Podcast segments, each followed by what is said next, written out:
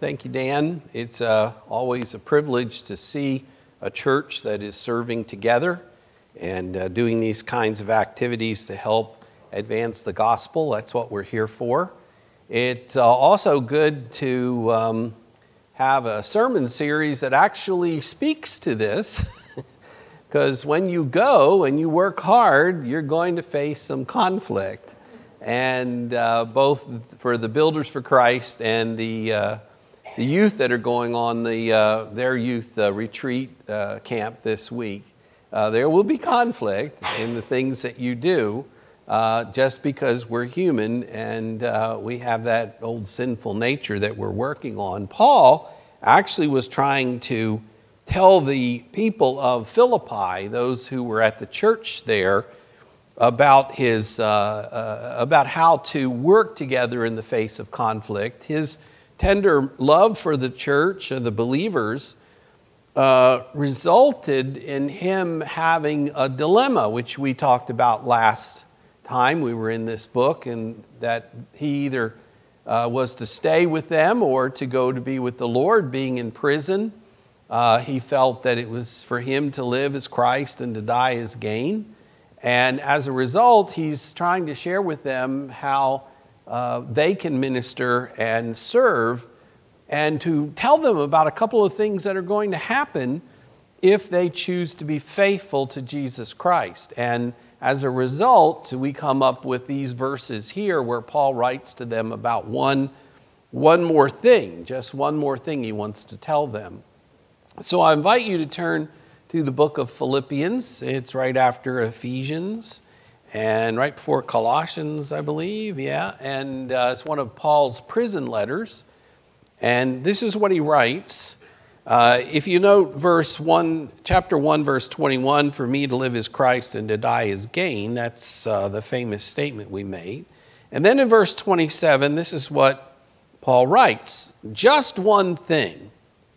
As citizens of heaven, live your life worthy of the gospel of Christ.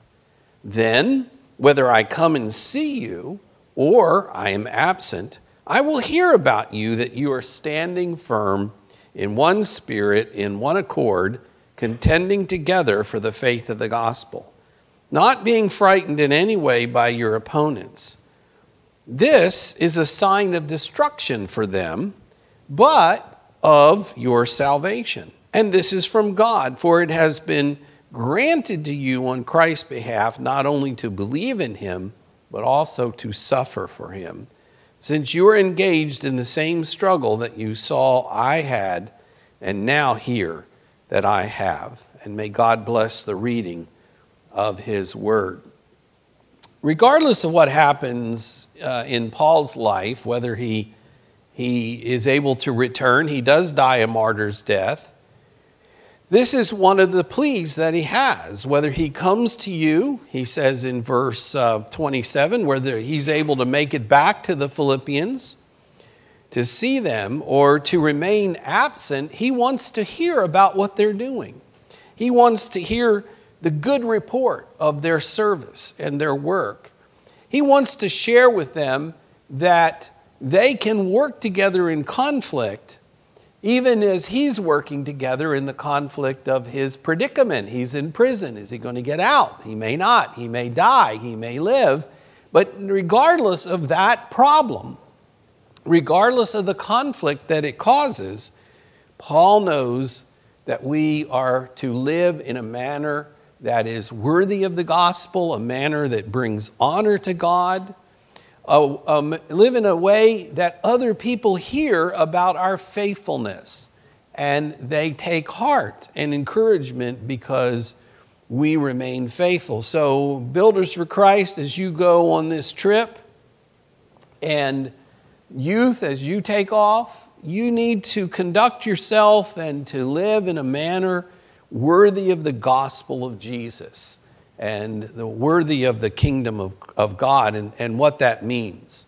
So there are four things that we can learn to help us do that. Four, four items that will remind us when we go and we're tired and it's hot and there's no air conditioning in that building and you're working hard and you're you didn't get very good sleep the night before, and you know, and maybe somebody put too many onions in the pot or something, and it just starts to bother you. Your big toe hurts, or your muscles that you, you're exercising haven't been exercised in a good while, and all of that seems to push and push, and yet at the same time, it's an opportunity to give God the glory for suffering for Jesus as well as living for Him.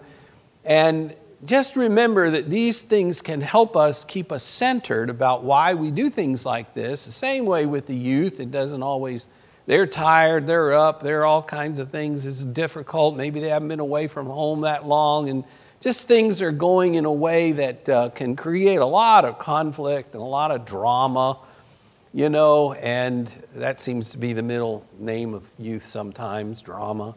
But uh, you, can, you can hold on to these principles and understand how they can help us as we come through these circumstances.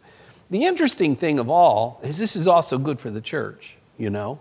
And we're going to have a business meeting here after the service, so we don't know. There's always, you know, always this famous thing about bat- the battling Baptists and their business meetings, you know. And we can have conflict anytime in a church, in the ministry, but if we remember these four things, God helps us to make it through and to do things that are honoring Christ so that people can see our example and they can hear about it. And whether they're here present or whether they hear about it later, they can give glory to God because we have learned how to live in the right way in a manner that is honors the gospel and honors Jesus Christ, either with each other's relationships, with our families' relationships, with the world's relationships out there as well.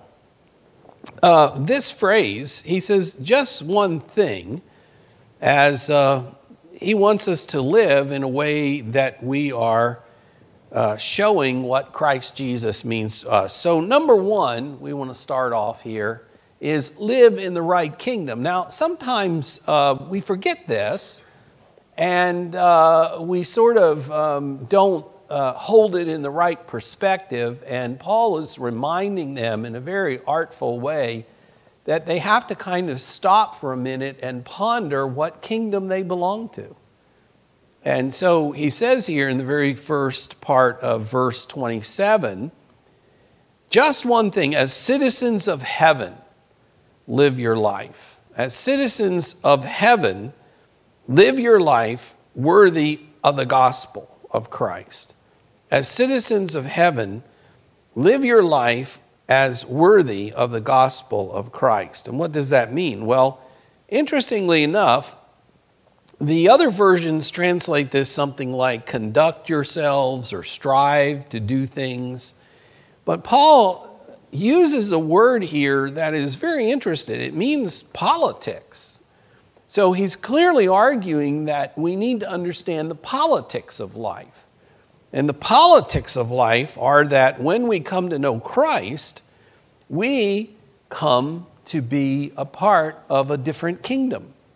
We are no longer part of our human physical kingdoms here. We are Americans, of course, but our allegiance changes to Christ Jesus. And we're part of his kingdom. And he tells the people at Philippi that they are supposed to um, live in a way that people recognize their true citizenship. The true citizenship is that they're part of Christ's kingdom. So, what happens is that there are certainly principles that the Philippians were living under uh, they, were, uh, they were part of the Roman Empire. They knew exactly why he used this term because they knew that, that they were supposed to live in such a way that honors their Roman citizenship, that honors the Caesar, that honors the, the fact that they are a Roman colony. But Paul is trying to tell them that they need to honor the kingdom of God, honor the Christian kingdom, the kingdom of Christ. Realize that people are watching them and that they need to be a witness that they belong to the right kingdom. The world out there focuses on all kinds of stress and all kinds of drama, And that drama sometimes comes about because it's based upon things that don't matter for time and eternity. Little petty things, self centered things. You know, we get kind of all upset and we make it a big deal. But the truth is, we need to start to understand the principles of the kingdom, the Christ like principles that causes us to live with love with concern, with grace, looking out for the blessings and for the benefits of others rather than focusing selfishly upon ourselves. We need to realize that as part of the politics of the Christian kingdom, that all of the way we act and the way that we are supposed to carry ourselves and make decisions has to be worthy of the good news of Jesus Christ. That Jesus died on the cross to save us from our sins, to pay the ransom, and that it is through Him and through the power of the Holy Spirit that we're able to seek the grace that God gives us. Jesus told the disciples to seek ye first the kingdom of God and His or God's righteousness, and all these things will be added unto you. The principle is that we need to recognize when we work, when we do things, when we wind up being tired and stressful, that we need to remember that we are ambassadors for Christ. We're part of His kingdom. And people will watch us. And as they say, it can take a lifetime to gain a reputation and less than a second to lose it. So we need to make sure that what we do glorifies Jesus then Paul's going to tell us that God gives us the grace to live for Jesus in different circumstances. But we need to live by the laws of our real kingdom, the kingdom of God, not the world around us, not what is acceptable, not what is cultural, not what other people do, but what Christ would have us to do. And if we put on a Christ like spirit and we're willing to look to Him, to seek our help from Him, and to trust Him, then we'll be able to stand as citizens of a different kingdom. And it would be great for people to automatically see that we belong to Christ and that we are living the right kingdom, in the right kingdom, in the right way. And we honor Christ when we do that. So, one of the concepts is, is that we need to make sure we live in the right kingdom. Let's not decide that we're going to go live in a different kingdom, but as Christians, we need to live with Christ as our Savior and as our Lord. In the second part of verse 27, number two, Paul says that we need to stand firm in unity. He says that right here in verse 27. Then, whether I come and see you or I am absent, I will hear something about you. Precisely, I will hear that you are standing firm in one spirit standing firm in one spirit. That word standing is a very important word. The standing firm in one spirit or one mind is important because you're doing a work that requires unity. You're not going to have a party, actually. You're not going for your own self and, and, and aggrandizement. How's that word go that way? Uh, you're not going to just have your own fun, lay in the shade, in the sun, or just enjoy things. There, you're there for a purpose, and the purpose is to, for the Builders for Christ, help your sister church build a building, build a way in which they can reach out into their community, help their church members grow, but also bring the gospel message to others. When you go on a youth trip, you're not just there for the fun, you're also there to grow, grow together in the unity of a, of a youth group, grow together in loving Christ and showing how to show others you love Christ, and also to kind of explore and think prayerfully about how you can reach other youth for Jesus Christ. So there are a lot of things that you're doing too that requires a unity. And you're not just one, and you're not the one to only please, but you're there to please Christ. And so you're there for the group, you're there for the team.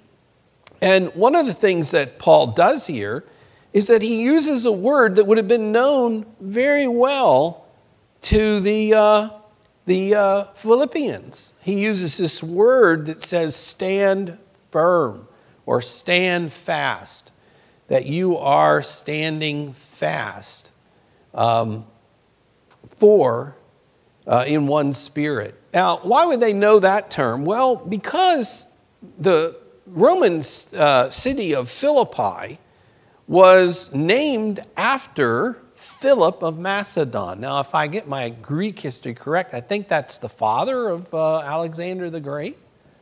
And Philip of Macedon is, is well famous. He was well known. You, we don't know who he is, but back in the day, in, in, in the people of Philippi, they named Philippi after Philip of Macedon. Why did they do that?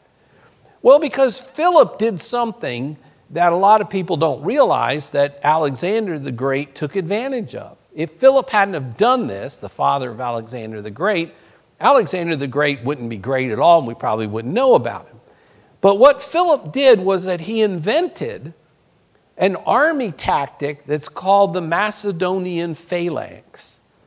I don't know if you ever heard of that before, but they didn't have uh, guns and bombs. They had spears and, and, and swords, and they would get in a stance that the unit, the uh, platoon, and they would lower their spears and march forward and no one could attack them, they would stand firm in the, in the face of attack they, as they defended themselves, but also they would move forward in attack. And it was called the famous Macedonian phalanx. And Philip was the one who got that going, got his army together. And Alexander the Great, if I understand the history correctly, correctly utilized it to make an empire of the whole ancient world. And Paul is telling them, because they know this, that what they need to do in their new kingdom is to stand firm like the Macedonian phalanx, to be able to defend their position, to be able to move forward and to conquer. And the point of this is that they are supposed to be able to, to stand in one spirit. Now, this is not, I think, a reference uh, primarily to the Holy Spirit, although certainly we have the responsibility to look to Him as our Lord and Savior. But I think Paul here is trying to say that they're supposed to have this spirit of unity the goal of unity that motivates them, that they have a mission.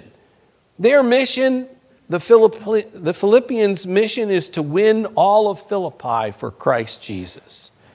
The goal of our work that we do as a church is to win Liberty and, and Kansas City North for all of uh, for Jesus Christ, all of them to stand fast and firm in the conviction that that is our task, that is our responsibility. That God put us here in this church, in this place, way back in 1846 to win the people around us who are lost for Jesus Christ. To stand fast in the conviction that this is our task. Our task isn't to have a country club. Our task is not to be us four and no more to pick and choose who we want, our task should do no other thing than to please God by sharing the gospel of our Lord and Savior Jesus Christ to everyone. We must stand firm in one spirit. And Paul says, I want to hear that. Whether I'm able to be able to get out of this prison, out of these chains, and come to you, or whether I just hear it because people are talking about it, I want to be able to know that you are standing together in this task and you're standing firm in unity to help the people around them, the people of the city of Philippi, to know Christ Jesus as Lord. Now, this is important for us as we go out as a church, as you go out as builders for Christ and as youth with youth, they, you want to be able to stand firm that your job is to show Christ Jesus and the things you do and the things that you say. So, one thing that you could always ask is yourself and your group, you can say, Will this give glory to Jesus Christ?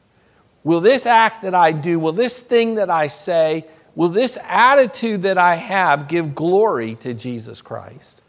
Is this a personal decision that only satisfies me, myself, and no one else? Or is this something that will help grow the church, help Jesus be known, help the gospel be preached? Can I stand firm in knowing that my goal is to help others to grow, to know of Christ, and to grow? And my goal is also to grow deeper in Jesus Christ. And I'm going to stand firm in doing that. Now, Paul tells us the third thing, which is to work together with one purpose by combining um, a word here that sometimes is a little bit tricky because we can read this verse where he says, I, I, will, I will hear about you that you are standing firm. This is in verse uh, 27 still. That you are standing firm in one spirit and one accord. And then take those two together and then go, in the next case, say, contending together for the faith of the gospel. But I think Paul splits them because Paul is a good Jewish writer, and this is called parallelism, and it's called grammatically fronting the, the second point. So I'm going to read it this way that he says, I will hear that you are standing firm, uh, you are standing firm in one spirit. Break. Then in one accord contending together for the faith of the gospel. You see what I'm saying here? I don't want to put them two to, the two together and, and separate the idea that they are to contend together in one accord for the gospel. So I'm trying to say that they are supposed to also work together for one purpose. And that's another point, in fact. I just heard today that somebody asked the question, what car would the, uh, would the uh, uh, apostles drive? For that matter, what, what car would the uh, early Christians drive? And I couldn't think one. They said, well, of course, the Honda. I said, why? Well, it says they were all in one accord. okay, but I would think that'd be pretty packed 12, 12 apostles in one accord, but Nevertheless, I'm trying to say that in one spirit goes striving in one spirit. Now, there's similar concepts, but striving, standing firm in one spirit, one all together in unity, but contending in one accord. Uh, what that means is that you don't have lone rangers running around. What that means is that the purpose that you're supposed to do is clear and understandable. Builders for Christ, you're going to help them build, right? You can't have somebody go over there and say, oh, I'm going to work on this section just because I want to, because it may not help. You, you, know, you know, everybody has to be working together to get the task done in one uh, statement. That this really is in one, this word in, in one mind, it's actually the word we get psyche from. In one psyche, one mind, one heart, we're going to be contending, which means working or uh, intending, actually, I'll tell you what it means in a minute, but we're going to do this with one mind, one, one purpose. We're going to do this together because you can't have lone rangers going out there. You want to be able to figure out how to do the work of God together, being led by the Holy Spirit, being led by God through Christ Jesus, to be able to build up the kingdom and the faith. So in your youth, you can't all hide and have drama and sulk and go away and by yourselves. The purpose is to learn how to interact and how to grow as a human and grow as a Christian and, and uh, utilizing that, that God given brain. I know some parents don't quite sure whether their kids have this or not, but God has given them a brain and a heart and a mind, you know, and, they're growing, they're learning and they're growing, but the purpose is to join together in that way to literally contend as uh, Paul says here, contending together for the faith of the gospel, which is, uh, I, I think this is really important that he's saying the faith of the gospel is what we're growing into. We do it as builders for Christ, we do it as youth, we do it as the church. We're called to do that, being contenders together. Now, what I like about this is that Paul uses another word. You remember I said he used the word about the politics, being in the right kingdom. And this word stand, standing firm is the, is the Macedonian phalanx. Well, he uses this word contending in another way that gives a beautiful picture, a metaphor, if you will, about how to do this. And that word has to do with athletics. You are to contend together as in an athletic contest, as a team with your heart and your mind.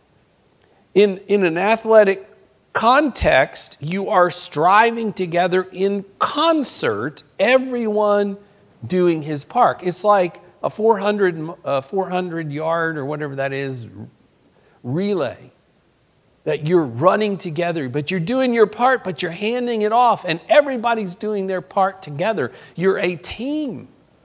And that's what he's talking here about contending together. Team it up. Recognize that you're a team and you're going to work together in that team attitude for the purpose of helping other people hear about Christ Jesus and what it means to have faith in Him. And you're working together to grow and in that faith yourself, but also to help others know about this faith and they're seeing your example and you're working together, there's not a bunch of lone rangers, everybody going, look, you're not cats. No one can herd cats. It doesn't work, okay? We need to be uh, uh, lambs for Christ and be led by Him and the shepherd who leads us, and we do the right kinds of things. In this case, Paul is saying you're in a contest and it is an athletic context. And the, the, the Philippians would have known this because they would have participated in the Olympiads, uh, the Olympics, and they would have understood the role of, of, of, of doing the athletics. Greeks and the athletics were very important, and the Romans took that over, and they're saying, let's do this together. So you're part of a team. And that team attitude helps you to realize that you've got one purpose. You're standing together firm in unity, but you're working together in that one purpose as well. You can't have lone rangers in this.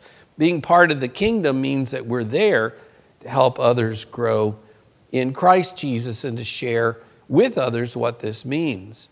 This means that you can, you can do so many different things. You can pray together, um, do your part, understand what it means to be part of the body of Christ, that you work together, all pulling hard uh, on the same rope uh, in the sense to do this.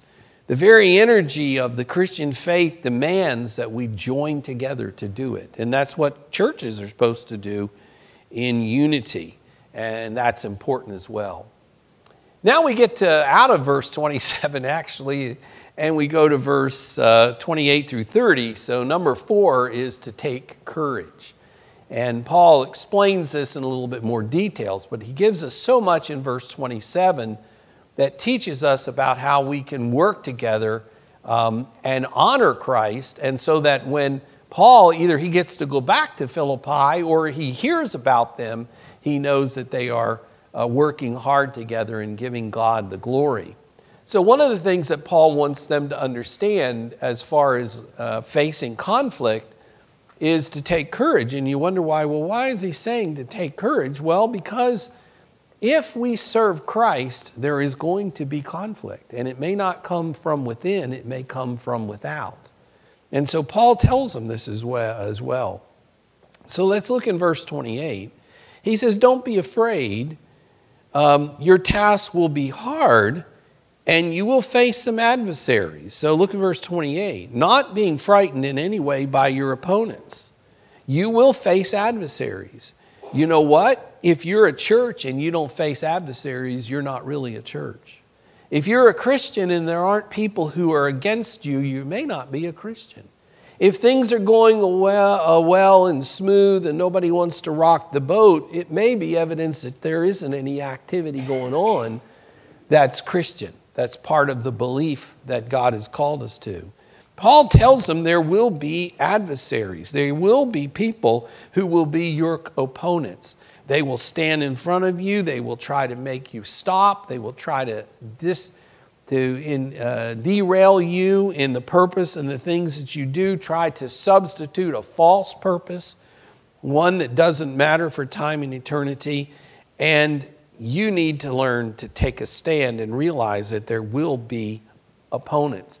But don't be afraid of them, because greater is the one in us than the one in them.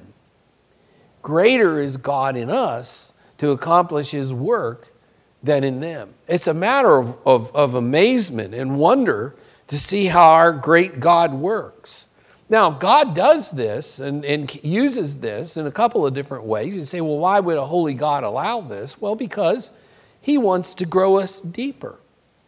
I mean, we learn by doing the hard stuff, and we work to do the hard stuff, and we understand the accomplishments that come when we do the hard stuff. But we will always have adversaries, they will come. But the presence of adversaries isn't necessarily uh, bad for us because God is using us to show us that we are actually serving Christ.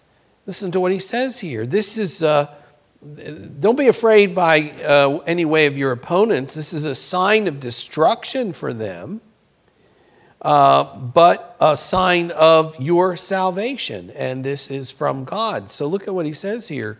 The prince of power of this age will not leave you alone. And it is a sign that you are doing the right thing, but it is also a sign of their destruction because they are opposing you. And they are opposing you is opposing God. And if you're doing the right thing, they're going to try and stop you but they're going to be opposing not just you, but the holy heavenly God who created the world. And He will take care of them. And this is a way to indicate that you're doing something right. Your salvation here is not something you work out, but it means it's a, it's a way of, of the clue saying, hey, you are a believer. You have, you have come to know Christ Jesus is Lord. If there's never any conflict in your life about being a follower of Christ, then the question ought to be well, are you a follower of Christ? Because all the world will persecute us because we try to follow Christ.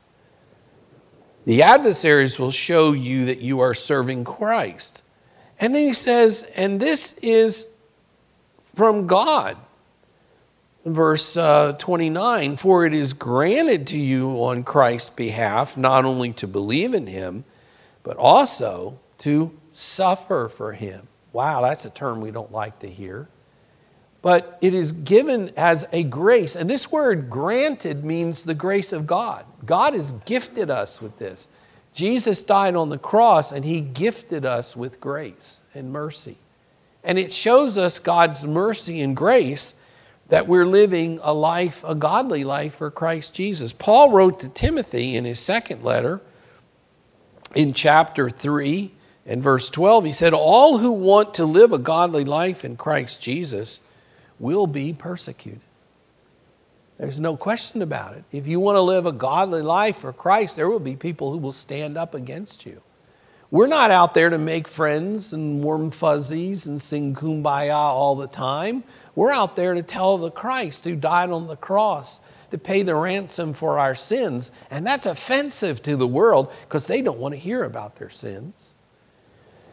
And they just want to listen to Satan who said, Did God say that you couldn't eat from any of the trees in the garden? Because we knew that when Adam and Eve ate from the tree of the garden, sin entered into the world, and sin is something that people want to hold on to sometimes for every single ounce of their being to hold on to it and to fight against those who want to show them a way to be forgiven. This gift is to believe. It says here, For it's been granted to you on Christ's behalf, not only to believe in him, but also to suffer for him. And Paul plays a little wordplay here. It's sort of like what we call these two words, soterios. Um, I'm sorry, no, I'm sorry, faith, pisteuon, and paskein. They're sort of the similar, pisteuon and paskein. So you got the pisteuon, the faith, but you have to also have the paskein, the suffering. So the faith comes, and then the opponents come, and then we can suffer for Jesus. It's hard to develop unity. It's hard to do the work. It's hard to struggle and do things, but it builds faith. And it's also something we're doing for suffering. Now, I've never understood how people can go off to these paradise places, you know, go off to Hawaii and suffer for Christ. But if, even in paradise, there's sin, and wherever we are, there's sin, and we better get a hold of it because we'll suffer for it if we stand up for Christ Jesus. People will turn their backs on us and will not like us. And it will satan will come up and say oh see you're just causing conflict. And if you didn't say anything then you'd be fine. Everybody would love you and love you and love you but christ jesus gave us the most ultimate kind of love in dying on the cross for our sin and when we tell others there will be opponents but god has given us this wonderful grace in order to believe in him and also in order to suffer for him. And then Paul says something really interesting. He says, Take courage. He's trying to tell him to take courage because he said, You know what? I know that you're all worried and concerned that I'm here in prison. And I know that I'm struggling and I'm suffering. Maybe I've been beaten a couple of times. I don't have the same food. There's mice running around or rats running around. The conditions are pretty bad. But you know what? you're in the same boat. And because you're in the same boat is because when you stand up for Christ, there will be suffering. There will be opponents who will try to rule you out, get rid of you, make your testimony for naught, and to have no effect in the way you live. But now, Paul is saying the way you live is the way in which you can honor Christ Jesus that you choose to be part of his kingdom, that you stand firm like the Macedonian phalanx in the unity of standing for Christ, and that you're working together in one purpose. And verse 30, he says, Since you are engaged in the same struggle that you saw I had and now hear that I have. They were all worried. Paul's in prison, he's doing terrible, but Paul's saying, Hey, folks, it's no different than where you are. You're going to be in the same, same suffering. You're going to be in the same joy. Remember, this is a letter of joy that Paul wrote to the church. He's all excited about the work that they're going to do. He's all excited about Lydia and the believers that were down by the river, and he's all excited about the Philippian jailer and all the criminals and conflict, convicts who heard of the gospel. And he's saying it's not going to be a cakewalk, it's not going to be easy, but it's a joy. And I'm so excited that God is working in your heart and working in your church. And you need to take courage because it's not the end. There is one who controls the end and will not give any quarter to the devil. And that is God the Father and Christ Jesus. And we will stand one day in the presence of a holy Savior, and He will say to us, Well done, thou good and faithful servant. Because we lived in the right kingdom, because in the midst of conflict we stood firm in unity and we worked together for one purpose, we took courage. On this trip, establish Christ as the head of, the, of your purpose and your, your life, the head of this church. On this trip, be serious about being part of the kingdom of God, a believer, so that people will know by the things that you say and you do that you are a believer and a servant of Jesus Christ.